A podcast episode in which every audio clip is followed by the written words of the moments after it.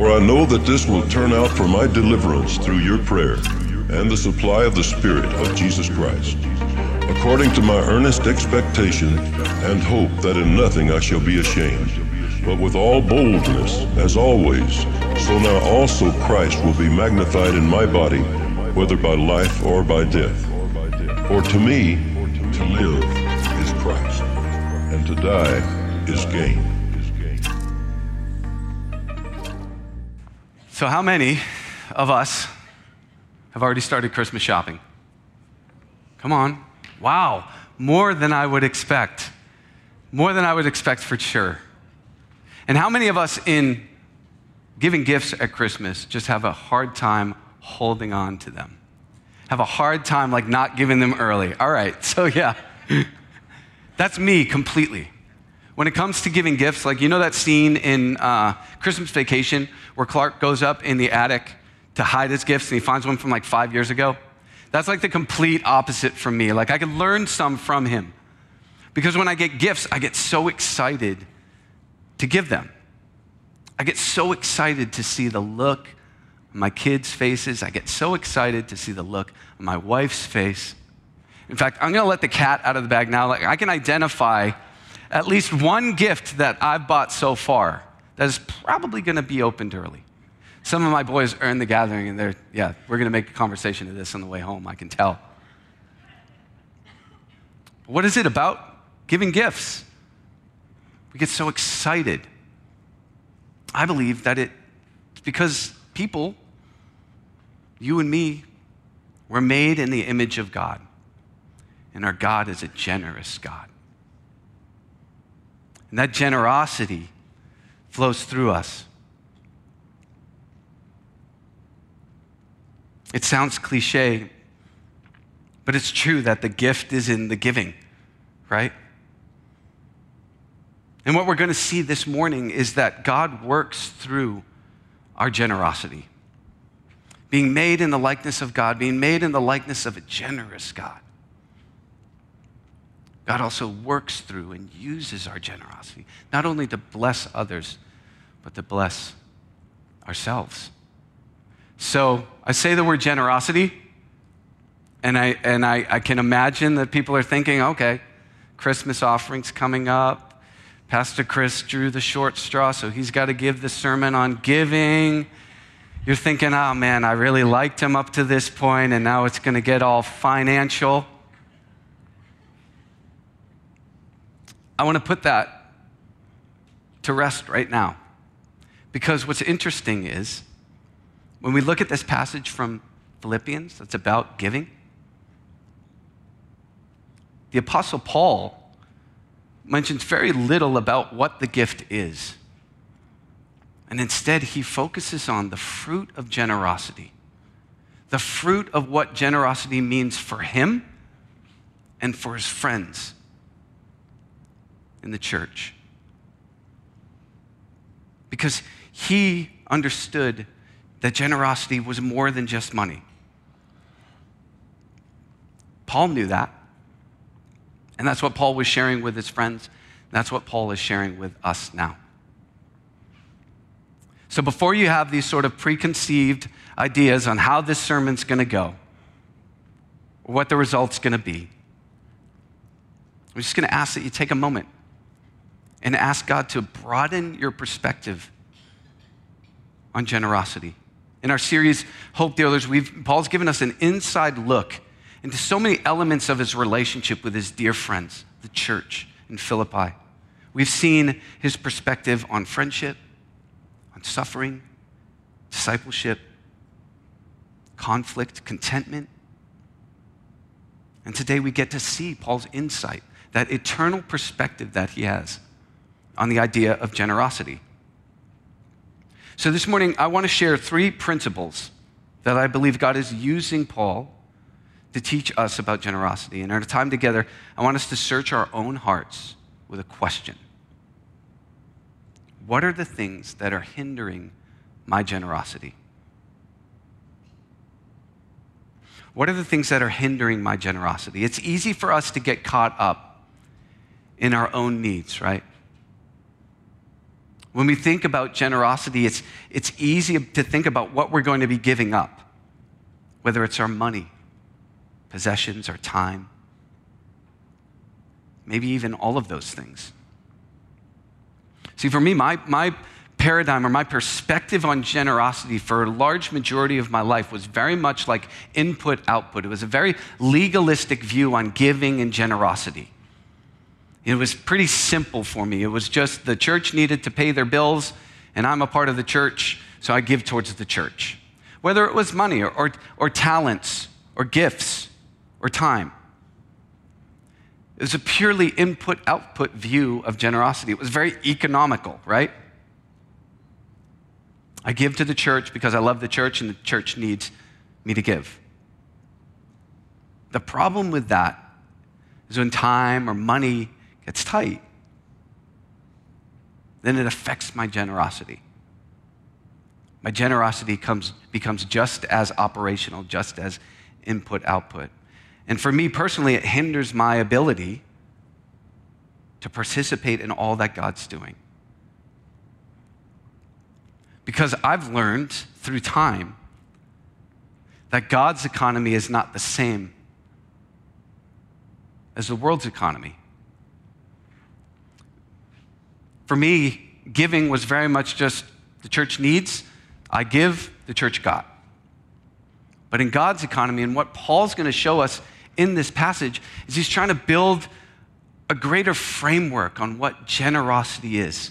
And like I said, it's, it's more than just the gift that he received. If you were to study the original Greek of this passage and the terms that Paul is using, like you could, you could grab from it financial terms. So even in some commentaries that I read, it's, it's, I read things like there's reason to believe it was a financial gift, but there's no, nobody can like pinpoint it. Paul kind of leaves that very, very vague. And so my hope for our time together today is that we when we think about generosity and when we think about giving, it becomes more than just an input output, that we're able to overcome any hindrance that we have in our generosity because of that belief that it's an input output sort of thing. And it's hard to give up what we have sometimes. But that God uses this time to give us like a more robust understanding of how in God's economy, the way God sees generosity, how it works. And that, that motivates us to be a generous church. So I want you to think on that question what are the things that hinder my generosity? And as you're thinking on that question, we're going to look at this passage in Philippians, and I want to draw just three principles from it that are going to help, I think, contextualize that framework of what generosity looks like in God's economy. And the first one is this that generosity is a partnership. Generosity and giving is more than just a, an exchange. We're missing out on generosity if we think about it this way. What Paul is showing us is that generosity is more than just the giving, it's for one another. In fact, what he says is it's for the giver and the receiver. In God's economy, generosity flourishes and it reciprocates, it's a partnership. It's more than just dropping an envelope in a giving box. It fosters community, unity, friendship. He says to the Philippian church that they shared with him in the matter of giving and receiving. They shared with him. It was a partnership. Look what it says in verse 14. Still, you did well by partnering with me in my hardship. And you, the, you Philippians, know that in the early days of the gospel, when I left Macedonia, no church shared with me in the matter of giving and receiving. I love how Paul points out that it's reciprocated. His eternal perspective on, on giving wasn't one where he had a need and the church supplied that need. But he also acknowledges that there's blessing in the receiving as well. Blessing in the giving, blessing in the receiving.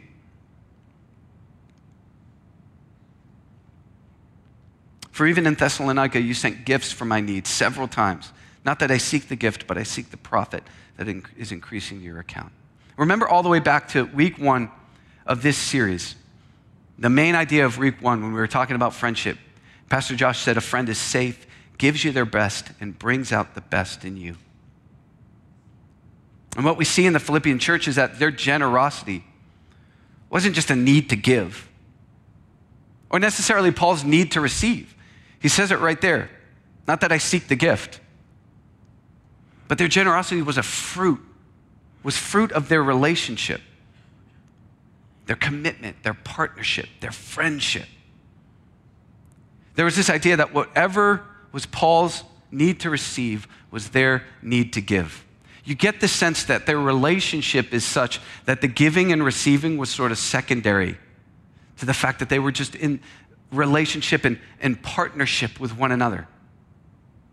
I was talking to someone from our church this past week who's part of a group of local Christian business owners and they support one another, hold each other accountable. And she was sharing with me the story about how, about, about how one of the members was running into a hardship with the space that they were leasing, and they had all of this. Um, uh, they had to they put, had to put all of their things into storage. They had no place to store their things while their business was in transition.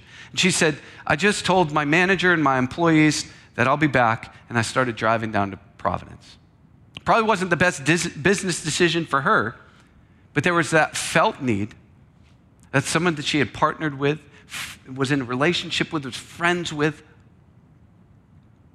needed her help. So she just dropped what she was doing and left to go help her friend. You get the sense that this idea of generosity being partnership makes the, the giving and the receiving sort of secondary.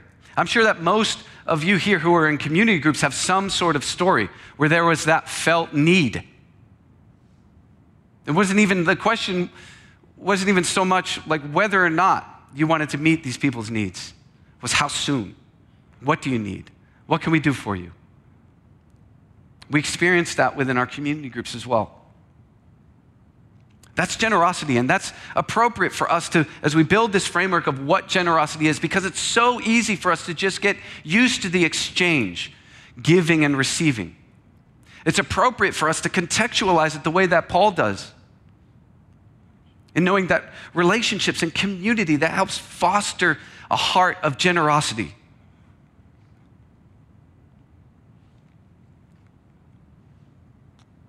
There are many different ways that our church has to partner. I mentioned a few of them early on. And it's so important to know, to, to remember that when we give to the church, we're not just giving to keep the, the heat on. Think of the many different opportunities we have this season with the Christmas offering and other missions. The Christmas offering, we're, we're partnering with hiring a pastor who's going to the pastor the next generation of our church. With Bags of Hope, we have the opportunity to come alongside children in need, parentless children in need. And with NEU church planting, we have the opportunity to plant an all uh, Hispanic church in Central Falls, Rhode Island. God's mission on the move. I challenge you to get involved in, in one of these areas and see how God's going to bless your life. See how God's going to give you a context of generosity that goes beyond just the exchange.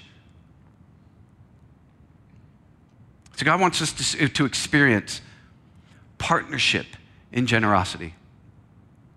The second thing that Paul's letter to the Philippians shows us is that generosity is also worship. Generosity is worship. How many of us think about generosity and giving as a form of our worship? Next in his letter, Paul alludes to Old Testament imagery of an offering's fragrant when the, a fragrance when the priest would present the burnt offering before God. The Bible describes this offering in the book of Levit- Leviticus and says how the aroma of the offering was pleasing to God. Look what it says in verse 18. Paul says, But I've received everything in full, and I have an abundance. I'm fully supplied, having received from Epaphroditus what you provided. He describes it as a fragrant offering, an acceptable sacrifice, pleasing to God. Paul's looking at their generosity as a form of worship. He's receiving their generosity as a form of worship. We read about the same imagery in the letter, uh, in Paul's letter to the Ephesian church. where he says in chapter 5, verses 1 and 2 Therefore, be imitators of God as dearly loved children, and walk in the love as Christ also loved us and gave himself for us, a sacrificial and fragrant offering to God.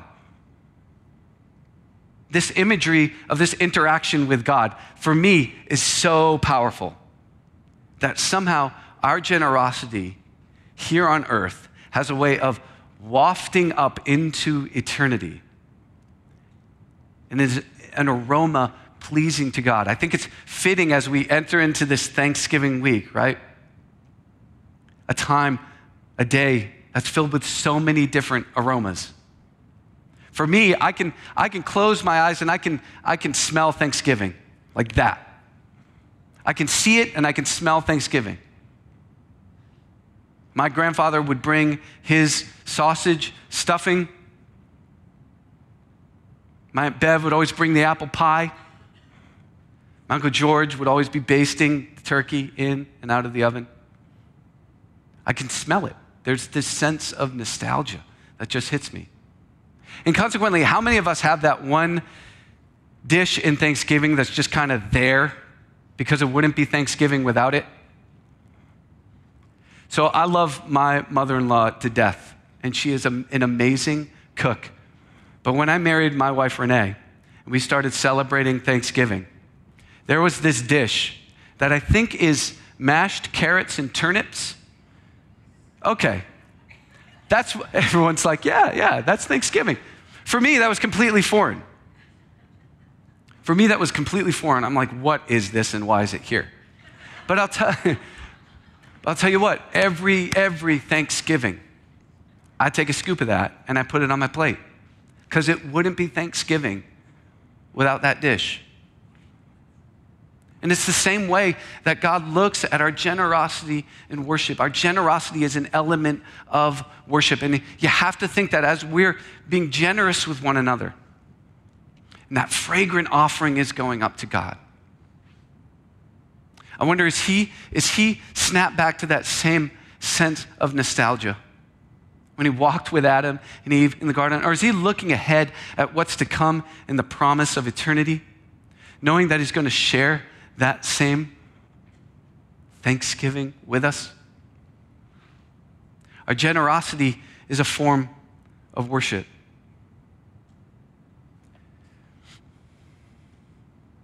Man, I got ahead of myself. Whew. Generosity is a, is a form of worship pleasing to God.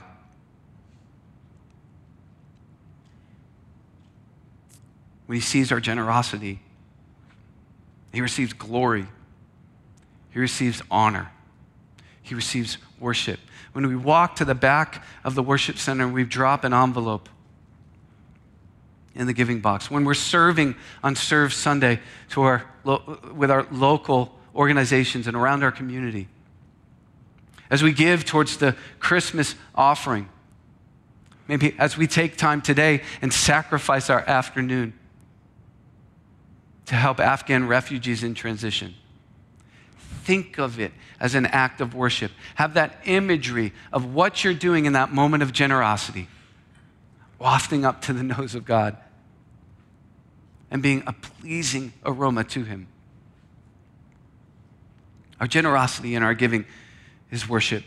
It's partnership, it's worship. And lastly, our generosity is an act of faith. Generosity is rooted in faith. Generosity is the root of our faith. We're reminded of that as Advent is right around the corner. We're reminded in that, in that God gave first, right? John 3:16, for God so loved the world that he gave his only son. Paul reminds us of that in verses 19 and 20, where he says, And my God will supply all your needs according to his riches in glory in Christ Jesus. Now to our God and Father be glory forever and ever. Amen. And my God will supply all your needs. I think for a lot of us here, that's the, that's the tough part in giving in generosity, We want to believe that God will supply all our needs, but sometimes it's hard. We have a hard time letting go of those things, those tangible things, those real things, the stuff that we feel, because we're not 100% convinced that God's going to come through.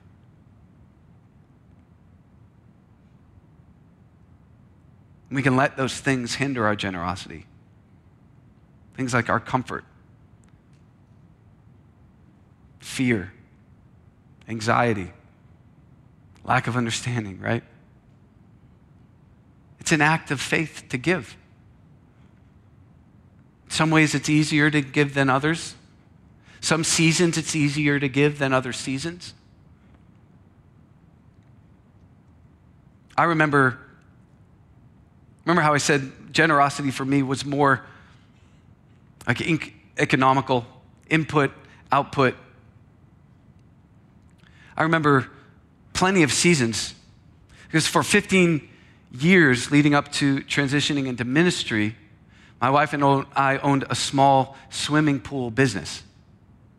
And so, if you think of a swimming pool business, it is seasonal, weather dependent, luxury. So, when the economy hits, it's like the first thing to be scratched off. Not only that, but every single year, there's a, there's a dead season, the wintertime. We would literally close up shop. And there were some dark, dark seasons just sitting around, you know, wondering if someone's going to come through the door, wondering if there's going to be another pool season. That surely affected my giving because I had that economical input output mindset. It restricted my generosity. But I remember a moment when it was, I didn't hear a voice from God, but He sure did press it upon my heart. And it was one of those moments in the, in the, the darkness of winter. And He just said, Chris, I am in control of every dollar that comes into your business. I'm in control. For me, that, that helped with my faith in generosity.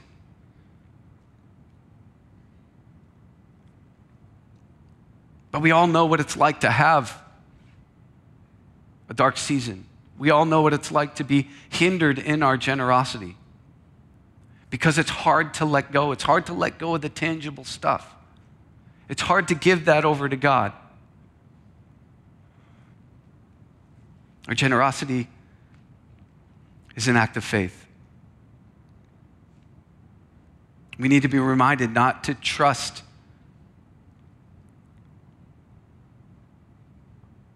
in the riches of the world or what the world would call success, and not let that hinder our generosity. But we need to trust in the promise of hope that we have according to his riches and glory in Christ Jesus.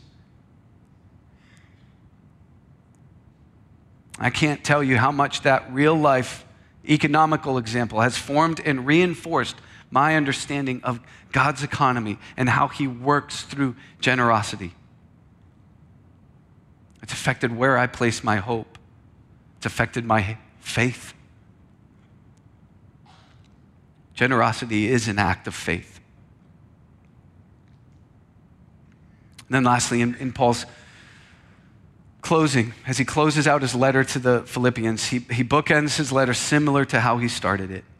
He ends with unity in their identity in Christ and grace and peace that is only found in a life surrendered to Jesus. He says in verse 21 through 23 Greet every saint in Christ Jesus.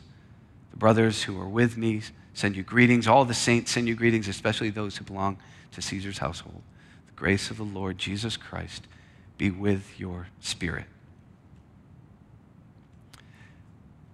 As we close, I want to jump back to verse 17 real quick. Look again at verse 17, uh, uh, verse 17, where Paul's talking about the gift that he received. He said, Not that I seek the gift, but I seek the profit that is increasing to your account. I think this one verse right here gives us a glimpse of Paul's eternal perspective, or Paul's, it sums up Paul's framework on what generosity is, not just for the giver, but also for the receiver. Part of Paul's thankfulness is for the Philippians' partnership with him. He's thankful of what their generosity means to him. But on top of that, he's thankful for what their generosity means for them. The profit that is increasing to their account. Their account to who? Their account to who? Their account in the kingdom of God. I just find it amazing as we work through this passage and we speak about generosity and having to put together a sermon on giving. It's so easy to get caught up in that horizontal exchange of giving and receiving. But what Paul's doing here in his eternal mindset, his eternal lens, his eternal framework, he's reminding us that within God's economy, generosity is also vertical.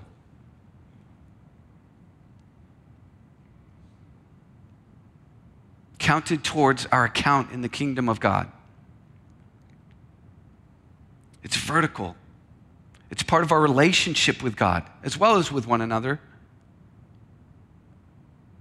And we know that it, this doesn't mean that God needs anything from us, but that He's inviting us into this opportunity of experiencing giving and receiving, experiencing generosity that goes so much more beyond just that horizontal exchange. It, so, it goes so much more beyond just dropping something in the offering box. It, gets, it goes so much far beyond just offering two hours of your time and then heading home. This fragrant offering that's wafting up into the nose of God is wafting up into eternity. God uses generosity so much more than I think we realize. Almost to the point where I think we, we end up being deceived into what generosity actually looks like. When we sort of turn our heart, tune our hearts towards God's view of generosity, it just flourishes. That's what He's inviting us into. That's what we want to invite one another into as a church as we head into this Christmas season and we have the Christmas offering and we have this immediate need this afternoon. We should know that it's God inviting us into an opportunity that's going to be counted towards our account in eternity.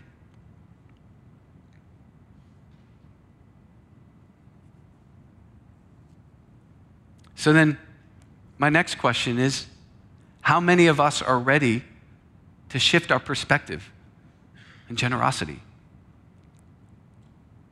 How many of us are ready to take that next step in generosity this morning? Every week we have our Connect card. And from the sermon, we put a next step on the Connect card. And this week I made a few calls and I got the okay to put three different next steps on the Connect card when it comes to generosity. Now, here's the thing on the next steps, you'll see begin a relationship with Jesus, you'll see join a group.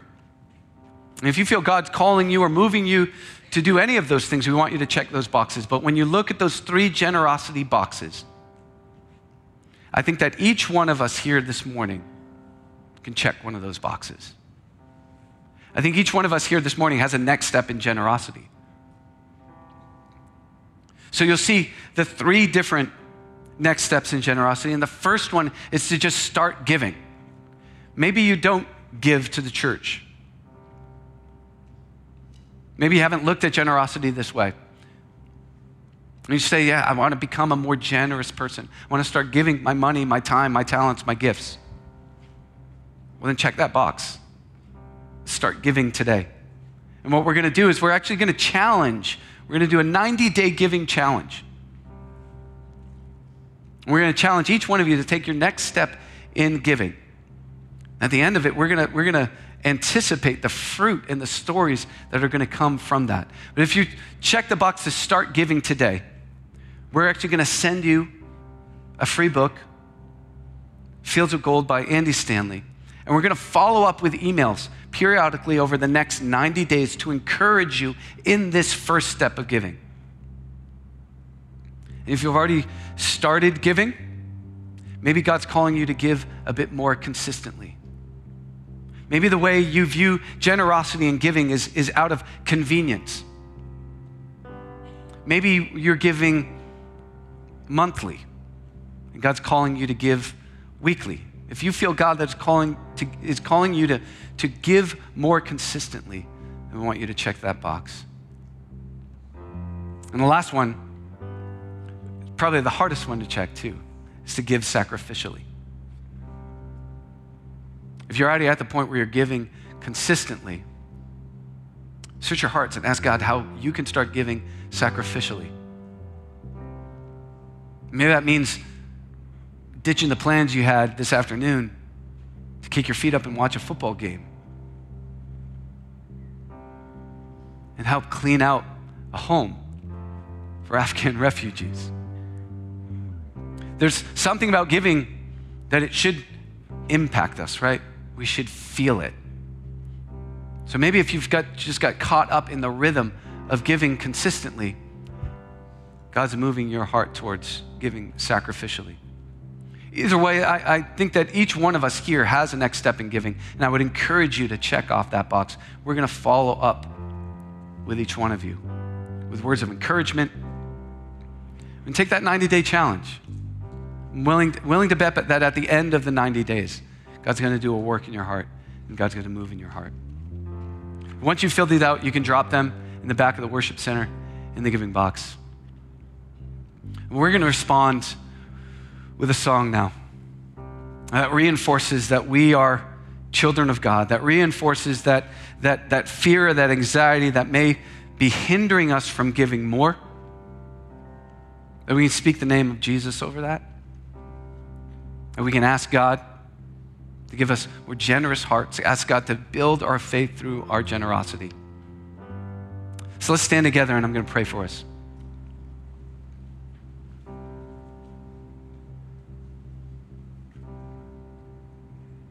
Heavenly Father, we surrender. We surrender our whole lives, God. God, we want to be generous people. We want to give because you gave first. And so, God, I, I pray for each one of us here this morning that your spirit would stir in us and move us towards that next step of generosity that you're calling us to. God, that we can just eradicate any fear, that we can eradicate any anxiety, any hindrance that's keeping us from being generous givers. God, we've heard from your word, your perspective on generosity, what generosity means to you, and that alone motivates us we're thankful for your word and for the power of your word, for the power of your spirit, for the power of your son, Jesus. The transforming power of your son, Jesus. Continue to do a work in us, God, as we don't look at the life and world around us, but as we look in the hope that we have with you. Let that be the framework of all that we do, including our generosity.